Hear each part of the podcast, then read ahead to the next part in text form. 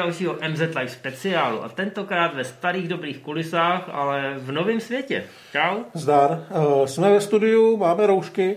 Já už mám druhou, protože jsme před chvilkou zkoušeli natáčet s jinou, která byla stylovější, ale nemohl jsem přes ní mluvit. Takže snad to tentokrát bude trošku lepší. A celkově tohle natáčení už vlastně po druhý. Ano, jsme mistři druhých šancí. Eh, film, který dneska budeme řešit, tak už jsme si jednou zkusili, takže dneska budeme hrozně chytrý, protože to vlastně jeden po druhý a přesně víme, o čem máme mluvit. A já bych na začátek se chtěl přiznat, že Christopher McQuarrie je pro mě někdo, koho hrozně uznávám. Sleduju ho na Twitteru, kde on eh, dost často dělá takový ty seance, kdy odpovídá lidem úplně na všechno, naprosto upřímně a otevřeně je zasvěcuje nejen do svého tvůrčího procesu, ale i do toho, jak ta filmová branže dneska funguje. Nebere si vůbec žádný servítky. A když už dělá třeba nějaký podcast, třeba Mission Impossible pro časopis Empire, tak ty podcasty mají 3-4 hodinky a fakt tam řeší každou maličkost do hrozných detailů. Všem to doporučuji. Existuje spousta drahých placených masterclassů, kdy vám režisérský a herecký ikony budou říkat za 30 dolarů, eh, jak máte dělat tohle a tamto, ale nedozvíte se zdaleka tolik, než když eh, tu hodinku, dvě, tři obětujete nějakému rozhovoru s eh, McQuarriem. Takže ten člověk mě hrozně baví, hrozně mu přeju, že jako se dostal k těm blockbusterům přes Toma Cruise. Ale my se dneska ohlídneme 20 let zpátky k jeho režijnímu debitu a vy budete možná překvapený, kolik těch věcí v únoscích Way of the Gun uh, už najdete, který se dají vysledovat i v té jeho dnešní blockbusterové tvorbě. Uh, ale půjdeme ještě do 90. let, půjdeme ještě před únosce kdy Christopher McQuarrie měl chvilku pocit, že mu patří, když už ne svět, tak minimálně Hollywood. Spolu s Brianem Singerem totiž dělali obvyklý podezřelý a on za ně dostal Oscara, což eh, asi každý by si myslel, že nic víc z Hollywoodu nejde a že vám to automaticky otevře všechny dveře. McQuarrie bohužel zjistil, že to tak úplně nefunguje a že je sice Oscarová hvězda, ale pořád scenárista a scenáristi jsou až úplně dole. Takže když začal obcházet studia se svýma nápadama, s tím, že bych chtěl třeba i točit, tak ho všude více nebo méně slušně poslali do háje. A vlastně ani neměli zájem o jeho příběhy. Chtěli čistě jenom jeho, aby jim ty příběhy upravoval, aby mohli machrovat tím, že na tom pracoval Christopher McQuarrie, ale pro nějaký kreativní růst tam prostor vůbec nebyl. A trvalo vlastně hodně dlouho, než se mu povedlo ten Hollywood nějakým způsobem obejít. No, naštěstí měl kamaráda, spojence v režisérovi Brianu Singerovi, za kterým dělal ty obvyklý podezřelí, a ten ho nechal do značné míry přepsat první X-meny. McQuarrie sice pod nima oficiálně není podepsaný, ale fungoval tam jako script doktor, vydělal si tam nějaký peníze na svou existenci a je asi jedním z důvodů, proč X-meni uh, jsou tak hrozně moc cool. No ale samozřejmě ten tvůrčí červíček v něm vrtal. Dokonce šel za Foxama a říkal, Dejte mi jakýkoliv rozpočet, jakýkoliv peníze, klidně prostě pár nuzných dolarů a já vám natočím film. Jo, vymyslím ho, zrežíruju ho, všecko. A Foxové ho poslali do háje, že opravdu po něm chtějí jenom aby přepisoval ty scénáře. A ono teda ještě nutný říct, že on za něm chodil s tím, že to natočí za málo peněz, ale chce absolutní kontrolu. Ano. Což vlastně... Což u Foxu mimochodem je docela odvážná propozice. Jako na druhou, můžeme na jednu stranu McQuarrieho litovat, na druhou stranu furt to byl jenom scenárista, když za vám přijde jenom scenárista s tím, že chce režírovat a nechce, aby mu do toho nikdo kecal, tak mu ty prachy prostě asi nedáte. No, takže, hele, eh, ten film je hrozně moc cool a jsme hrozně rádi, že spatřil světlo světa, ale teď se podíváme na to, eh, jak problematický to opravdu bylo, jo. On je to nenápadný thriller s castingem, kde se střídají herci, který určitě znáte, s hercema, který tam teprve začínali. A ani tam tak moc nejde o ten děj, jo. Tam Benicio del Toro a Ryan Filippi tam hrajou dva gangstry, který se trošku spírají tomu svýmu nalajnovanému osudu. Oni, jako jim bylo předurčeno, aby byli doživotně takový ty malý ryby. Takový ty týpci, co to nikam moc nedotáhnou. Ty, co vykradají benzínky. Tak a oni se rozhodli, že teda jako si urvou ten koláč toho života toho dobrýho života, že si ho urvou sami, že prostě vezmou bouchačku a najdou si tu příležitost. A zastihujeme je v první scéně, to je docela takový zábavný, ne úplně v tom intru, to si rozebereme za chvilku, ale první scéna, jedna z prvních scén je na klinice pro odběr spermatu, protože tenkrát v 90. sperma stálo hodně peněz. A tam shodou okolností zaslechnou, eh, že existuje nějaká holka, která odnosila dítě milionáři. a má těsně před porodem a to dítě má samozřejmě velkou hodnotu.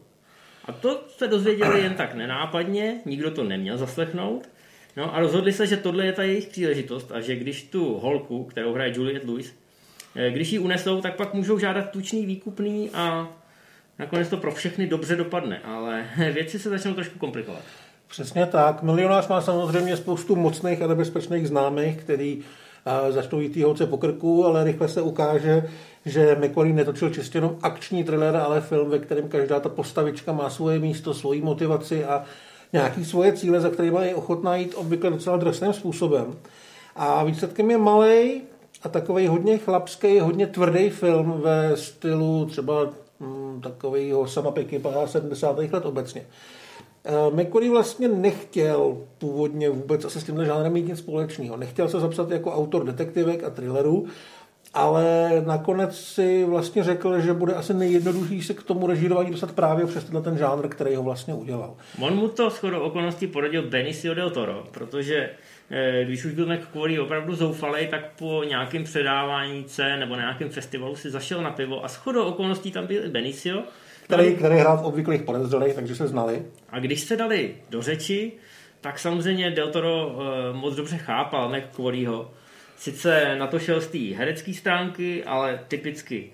Eh, byl to herec, který dostával role určitého typu a taky se nemohl vymanit eh, z toho, co je mu nabízeno a říkal si, hele, tak jestli ty máš dobrý nápad na film, tak bys ho mohl napsat. Napsal bys mi tam nějakou dobrou roli a pak bychom to mohli společně protlačit, protože já mám známý tady, ty máš známý tamhle a když to dáme dohromady, tak spíš eh, taháním za jeden pro vás seženeme nějaký peníze a pak to bude možný natočit. No a když jsme kvůli mu to, když mu to nějak vysvětloval, tak eh, nakonec se dostali k tomu po pár sklenkách, eh, že Del Toro mu říkal, ale tak jako musíš, musíš vymyslet další kriminálku, protože jedině tak si od toho studia vydobídeš tu kontrolu, kterou chceš. Oni budou vědět, že točíš něco, za co už máš Oscara a dají ti pokoj. Takže slovo dalo slovo, McQuarrie to nakonec dopsal a Naštěstí, naštěstí ta jejich taktika vyšla a dostali nějakých 8 milionů dolarů a začali schánět eh, představitele té druhé hlavní role. Tam se vlastně objevil na scéně další člověk, který byl v podobné situaci jako Christopher McQuarrie. Byl to Ryan Philippi, který byl vlastně docela velká hvězda, ale jenom v žádnou romantických filmů a romantických komedií. On to byl vždycky takový hezounek kudrnatej a přestalo ho to bavit a hrozně toužil po něčem vážnějším, po něčem trošku jiným. Chtěl se z toho prostě dostat a stejně jako McQuarrie mu nikdo mu nenabízel žádný jiný role, všichni ho chtěli v té škatulce, ve které si mysleli, že vydělává peníze a jemu už to lezlo na mozek. Takže obtěžoval McQuarrie opravdu velmi dlouho až nakonec to roli dostal, ale tak v tomhle případě zasáhla trošku náhoda, ale můžeme za to být rádi. Oni ty dva, Benicio a Christopher, oni vůbec nechápali, proč jim tam někdo takový leze člověk, který se může říkat o 10 milionů za účast v nějaký romantice nebo v nějakém hororu. To znamená o větší peníze než rozpočet celého jejich chystaného projektu. Ale ten Filip je otravoval tak dlouho, až teda ten McQuarrie mu na to kejvnul a dal mu e, stříbrnou dvoudolarovku, myslím. Říkal, to máš jen tak na památku, já ti to vysvětlím za 6 týdnů, až začneme natáčet. A když přišel na plac eh, Ryan Filippi, tak nejen, že McQuarriemu a Deltorovi spadla brada, protože najednou měl na sobě asi o 10 kg svalů víc a měl úplně nový účes a, a vypadal tak jako drsně, evidentně e, tomu hodně obětoval, aby, aby na ně udělal dojem. A McQuarrie mu řekl, no my jsme si tady s Benisiem hodili mincí, jestli tě máme angažovat nebo ne a, a vyhrál si. Takže to je ta mince, tady máš vysvětlení a mašíruj na plac, začneme natáčet. Takže taková hezká historka. Mimochodem hned na začátku natáčení došlo k takovému malému incidentu, který právě souvisí s tou úplně úvodní scénou.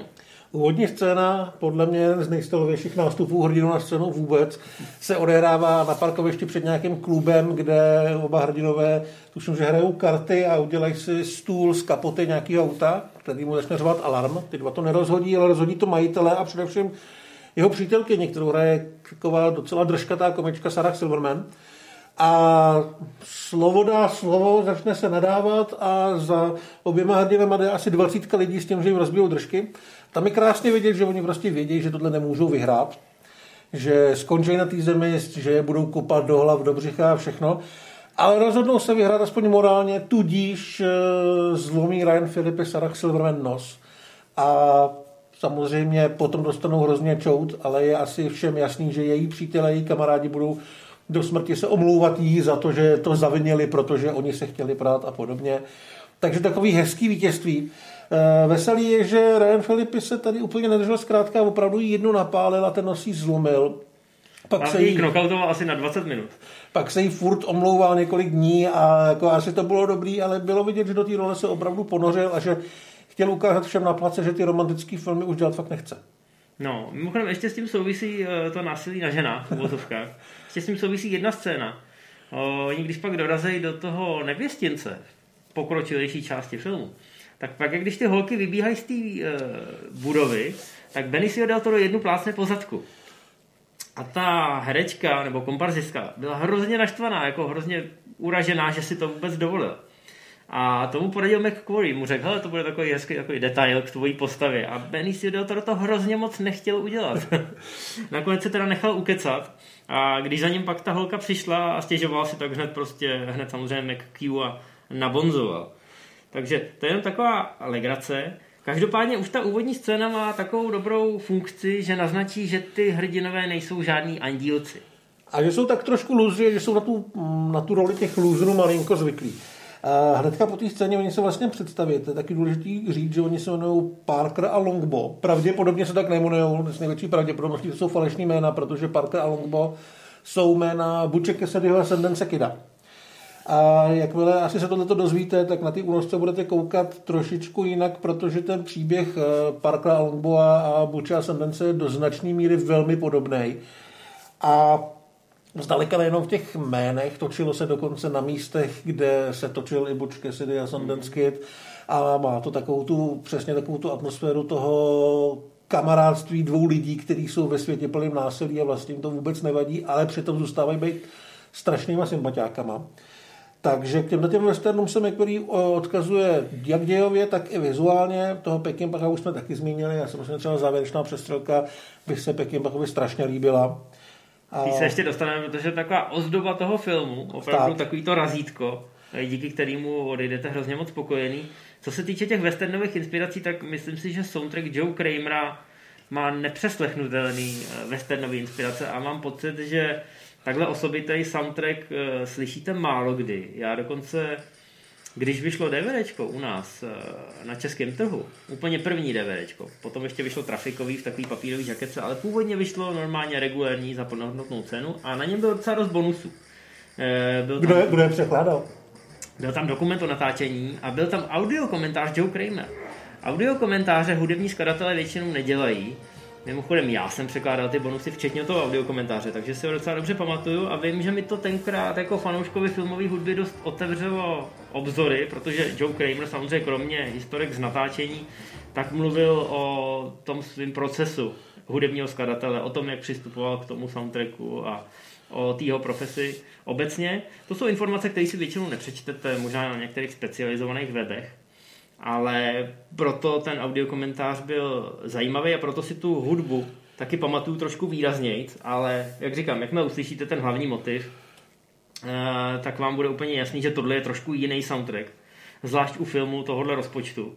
Mimochodem Joe Kramer eh, potom s McQuarriem eh, vydržel a dělal třeba výborný soundtrack k pátý Mission Impossible, tuším.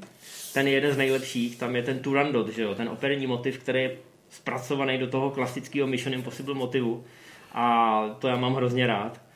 Takže toho si určitě taky všimnete, toho soundtracku, ten je nepřeslechnutelný. Ale my se tady podíváme na to, proč za 8,5 milionů dolarů, tolik ten film nakonec stál. V některých zdrojích internetových najdete, že stál 21 milionů dolarů, ale to je blbost. kvůli to několikrát popřel, že, že, že je to nesmysl, že opravdu dostal od Foxu nějakých 8 milionů a pak ještě půl milionu někde vyhrabali. Takže to je docela málo peněz. Přitom v tom filmu je hodně akčních scén a mě ta ruška nějak člověče padá. Bych asi nebyl dobrý únos. Eh, v tom filmu je spousta velmi efektních přestřelek, které vypadají hrozně moc zajímavě. Nejsou nějak opulentní, protože těch peněz nebylo příliš, a naštěstí bylo dost peněz na bouchačky a náboje a Bratr Chrisa McQuarrieho byl bývalý mariňák a souhlasil, že teda bráchovi pomůže ty herce vycvičit a vysvětlit jim, jak mají tu, teda ty bouchačky držet. Jo? On, byl, on byl snad údajně dokonce nejvysil, že to nebyl žádný obyčejný mariňák, byl prostě ten, ten nejlepší. Nej, nejmariňáčtější mariňák. Takže ty přestřelky jsou opravdu velmi realistický, uh, už jenom tím, jak se postavy krejou, ale i v detailech, jakože třeba nemají prst na spoušti, když nechtějí střílet, což v těch filmech nebejvá, ale takhle se to dělat má, aby vám prostě pistoli a nebo samopal nespustili, když vrtáte uh, mezi palcem a ukazováčkem na noze. Takže eh, v tomhle směru to je opravdu velmi realistický. Realistický tam je vlastně třeba i umírání. Málo kdy tady někdo prostě schytí, schytá jednu, dvě kulky a umře. Všichni tady postupně krvácejí a přicházejí o ty síly, pak se začnou hroutit, pokud samozřejmě dostanou fakt dobrou kulku. Takže v tomhle směru je to opravdu velmi nechci říct inovativní, ale opravdový. No, ty přestřelky jsou fakt vysilující, jsou tak brutální jako u toho Pekimpa a zároveň realistický, takže vám připomenou možná to nejlepší od Michaela Mana. Je hodně velká, hodně velká pozornost je věnovaná zvukovým efektům, to znamená, když se střílí, tak opravdu slyšíte ty bouchačky a je to hrozný rachot. Slyšíte a... ty správné bouchačky, takhle. To taky, ano. A Uh, volba bouchaček hlavních hrdinů, tam si uvědomíte, že to nejsou ty lidi, co by si založili dneska startup, protože mají opravdu jako plný, mají plný tašky zbraní, jo? ať už krátkých nebo dlouhých. Prostě jsou na to, eh, na tu rvačku s tím životem a s tím úspěchem velmi dobře připravený. Evidentně jako o tom přemýšleli. A zvlášť ten Benicio del Toro, tak eh, ten, ten má i ty zkušenosti, bych řekl. Jo, ten Ryan Filippi je samozřejmě takový hr, takový ten horkokrevný a Benicio del Toro ten ani tak moc nemluví, a už má všechno promyšlený. Mimochodem v původním scénáři měl Del Toro mnohem víc replik a donutil McQuarrieho, aby mu to zkrátil, aby mohl víc hrát těma očima a vůbec eh, celým ksichtem, celým tělem. A byl takový tajemnější. A Takže... Del Toro mimochodem tou postavou docela hodně žil. Tam na konci, když eh, se vlastně má předávat, má předávat peníze a vracet se unesená žena, a říká se, že vlastně není, vzdál, není delší vzdálenost na světě než mezi uh, únoscem a penízma, který si chce zvednout tak mi jim přivezou asi ve třech velkých kožených taškách a Del Toro si vydupal, že chtěl vidět, kolik to váží. Takže oni opravdu museli zvážit hromadu těch falešných tisíci dolarovek, nebo co to bylo, spočítat, kolik reálně ty tašky můžou mít, aby věděli, jak se s tím pohybovat. Jo. Myslím, že McVitie v ten okamžik už ho trošku jako nenáviděl, ale hold, detaily jsou důležitý. No a pak máme samozřejmě člověka, který ty peníze přiveze. Ano. Bagmana. A to je James Caan. McQuarrie eh, ho hrozně moc chtěl. A taky to nebylo, taky to nebylo tak snadný ho sehnat. Tak James Caan samozřejmě není herecká super ikona jako třeba De Niro nebo Pacino, ale furt hrál v Kumotrovi furt eh, měl těch opravdu velkých a výrazných rolí hodně a furt to byl starý pán, který nemusel nejspíš nikomu nic dokazovat, zvlášť na nějakému mladému debitujícímu režisérovi, který na, ty, na ten film sehnal jenom pár milionů. Ale eh, McQuarrie a Kant si jako velmi lidsky sedli právě v tom svém vztahu k Hollywoodu a k tomu, že eh, oba chtěli točit film, který bude pořádně drsný a bude takovej svůj bez ohledu na to, co se líbí studium. Takže nakonec se ti dva domluvili. Kromě Kána tady je ještě jeden veterán, tady Jeffrey Lewis, s okolností otec Juliet Lewis, který ale nehraje jejího otce. A to je pán, on ještě naživu, ne? Pokud se nepletu. Ale je to možný. Ale Jeffrey Louise, pokud nemáte moc nakoukáno, tak si určitě pamatujete z dvojitého zásahu. Jasně, no. Je to prostě pán, který ho nemůžete přehlídnout, ale to... jeho, jeho dcera se mu čím víc podobá. Ale je to, je to charakterní herec, opravdu má za sebou celou spoustu seriózních a velmi dobrých rolí. A tohle je jedna z nich, popravdě. On tam nemá tolik prostoru, ale všechno, co vidíte, včetně té úvodní scény, kdy má na stole asi pět revolverů a nakonec se dá do igelitky a jde do akce, tak eh, McQuarrie zkrátka je schopný vyprávět a formovat ty postavy v libovolných scénách, ať už jsou sebe nenápadnější a potom, když začne ta akční scéna, nebo je tady úplně krásná automobilová honička, která se asi nepodobá ničemu, co jste kdy viděli. Protože ta Juliet Lewis má dva bodyguardy, který jsou jí pořád v patách. A když ji teda Parker a Longbow unesou, eh, tak potom následuje asi desetiminutová automobilová honička, která je pravidelně přerušovaná. To znamená, že naši hrdinové v úvozovkách tak vždycky najdou způsob, jak z toho auta na chvilku vystoupit aniž by teda si vzali tu rukojmí, která je furt v tom autě. A pak se různě kryjou za stěny a snaží se jako eh, se z té honičky prostřílet. Ale pořád se jim to moc nedaří, protože ti, co je honějí, jsou taky profíci. Takže ta honička má takový jako velmi zajímavý průběh. Je to taková honičková jako hra na schovávanou. Mm-hmm. Dost to vlastně připomíná to, co potom McQuarrie natočil v prvním Jacku Leachovi. To je pravda, no. Kde, tam, kde... taky vystoupí z jedoucího auta. Tak, ale, ale i tady on vlastně v tom autě se schovává v těch různých uličkách, mm-hmm. když ho ty mhm. policajti nahánějí. Možná bych řekl, že to trošku připomíná minimálně tempem i úvod eh, Drive, který je ale samozřejmě snímaný přímo z auta, což tady tolik není ale je to prostě honička, kde nemusí mít nikdo permanentně nohu na plynu, přesto je to strašně napínavý. Hmm, a mimochodem je to, je to nápad, který oni viděli nějakou z epizod amerického doku seriálu Cops, kde vždycky promítají ty nejlepší honičky, co se ten týden v Americe odehrály. A nějakým způsobem se inspirovali tam, takže ta honička je v podstatě jako odkoukaná ze skutečného života. Podobně jako ty přestřelky je velmi realistická. A ty naši dva hlavní hrdinové, oni nejsou nějaký jako božský střelci nebo jako skvělí taktikové. Oni vlastně nakonec ani nevědí, koho unesli a do jakého průšvihu se dostali. Ono to je hezký, jak jim na konci postupně dochází, že to možná jako si ukousli víc, než jsou schopní, než jsou schopní zvládnout, ale už není kam utíct. No a navíc žádná z těch postav e, není taková, jaká by se mohla zdát na začátku filmu. Ukáže se, že každý má svůj agendu, svůj záměr a všechno se to velmi plynule mění takže McQuarrie, aniž by musel nějak zvyšovat tempo, tak eh, před váma v podstatě otvírá příběh, který je podobně komplexní jako ty obvyklý podezřelý. Není tady nějaký takovýhle super zvrat na závěr, ale zároveň eh, hrozně s potěchou sledujete nejen to, jak se tam vrší ty akční scény, ale jak si s váma ten tvůrce hraje jako kočka s myší.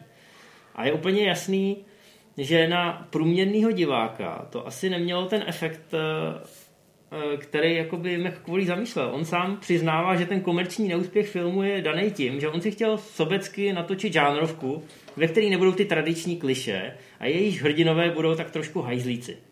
Dokonce e, bylo naplánováno, že se natočí i trailer s těma, těma dvěma postavama na úplně jiný film, kde by dělali opravdu naprosto zrůdné věci, který by v Hollywoodu absolutně neprošly. Ale nakonec eh, to neexistuje, tato věc. Nakonec to zůstala jenom ta pěstěvka té Sarah Silverman. As, asi tak, no. Ale já si myslím, že to je dobře, protože právě na těch únoscích se podle mě strašně dobře spojilo to nadšení toho debitujícího filmaře, o kterém tedy ještě nikdo netušil, že bude opravdu dobrý režisér, s takovou tou uh, příjemnou nasraností vůči tomu systému. Ale nenechal se tím, nenechal se tím prostě úplně pohltit, aby opravdu ukazoval prostředníček Hollywoodu, když se zjistilo, že film by dostal přístupnost NC17 a byl by prakticky nepromítatelný, tak eh, ho se stříhal a dokázal krotit sám sebe a svoje ego na úzdě, což eh, se málo kdy asi stává, hmm. zvlášť u takovýchhle projektů. Ale se stříhalo to jenom trošku, teď se vrátíme k té závěrečné scéně, což je epická přestřelka, která možná trvá 10-15 minut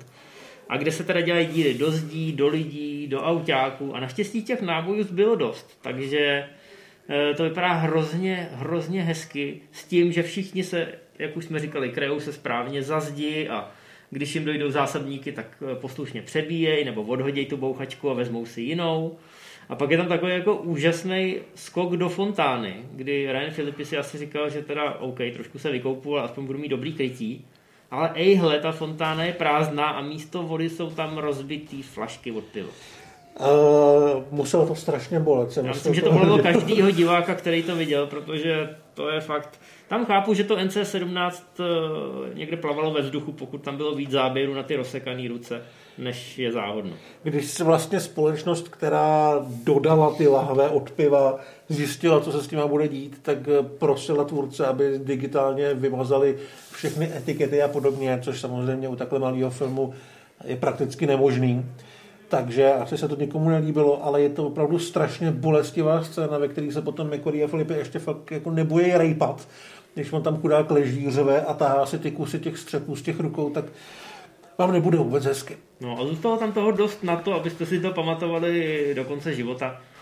Ale ta přestřelka není jenom samoučelně brutální, je opravdu hezky natočená a myslím si, že i takový ti osvícenější, eh, osvícenější autoři, kteří dělají žebříčky nejpamátnějších přestřelek na stříbrném plátně, tak dost často se to tam dostane, pokud neděláte teda vyloženě jenom top 10, ale děláte třeba 50 nejlepších přestřelek, tak dost často tam únosci jsou, i když je to maličký film, o kterém málo kdo ví, takže to samo o sobě je obrovský úspěch.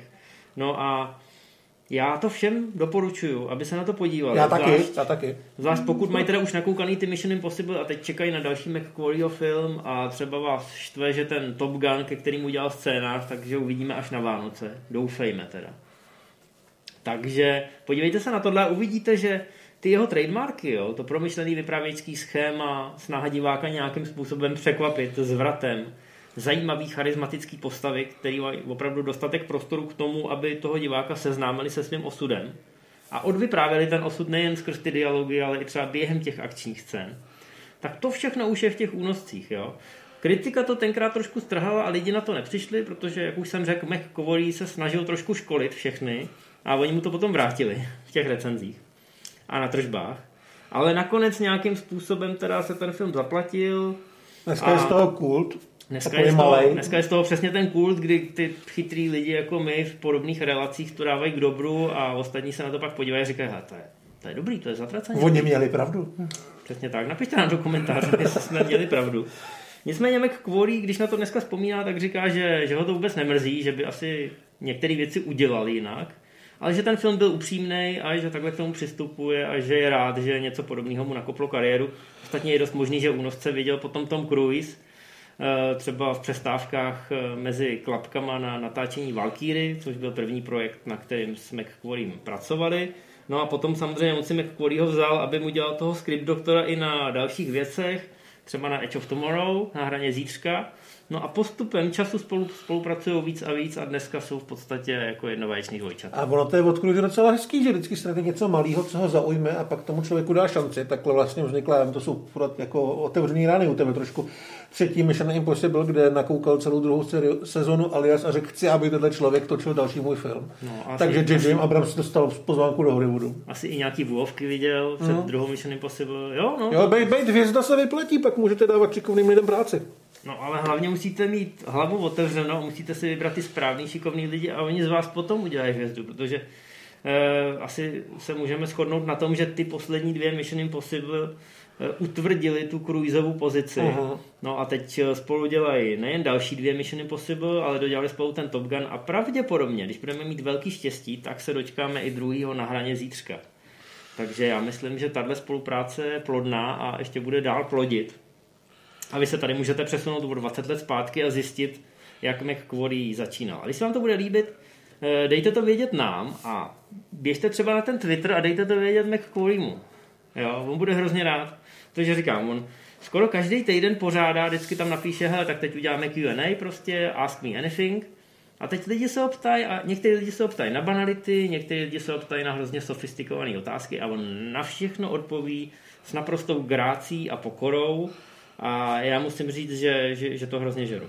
Takže určitě si to dejte a podívejte se na, na to, jak je aktivní na těch sociálních sítích, protože si myslím, že tohle ho postupem času postaví na úroveň prostě těch největších legend, ať už je to Spielberg, Scorsese, Fincher nebo Cameron. Je samozřejmě otázka, jestli on bude chtít jít tímhle tím směrem a třeba někdy natočit něco, co by mohlo bojovat o Oscary, ale i kdyby do konce života točil jenom ty thrillery tak, jak to dělal doteď, tak myslím, že budeme všichni spokojení.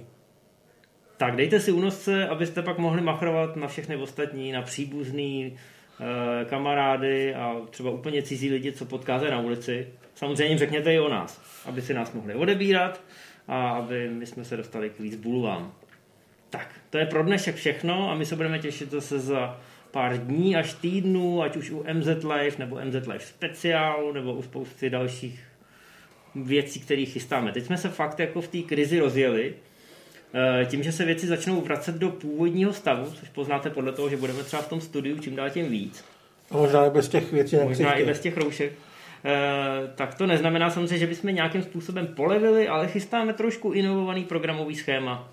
Nechte se překvapit a sledujte nás na YouTube i na všech sociálních sítích.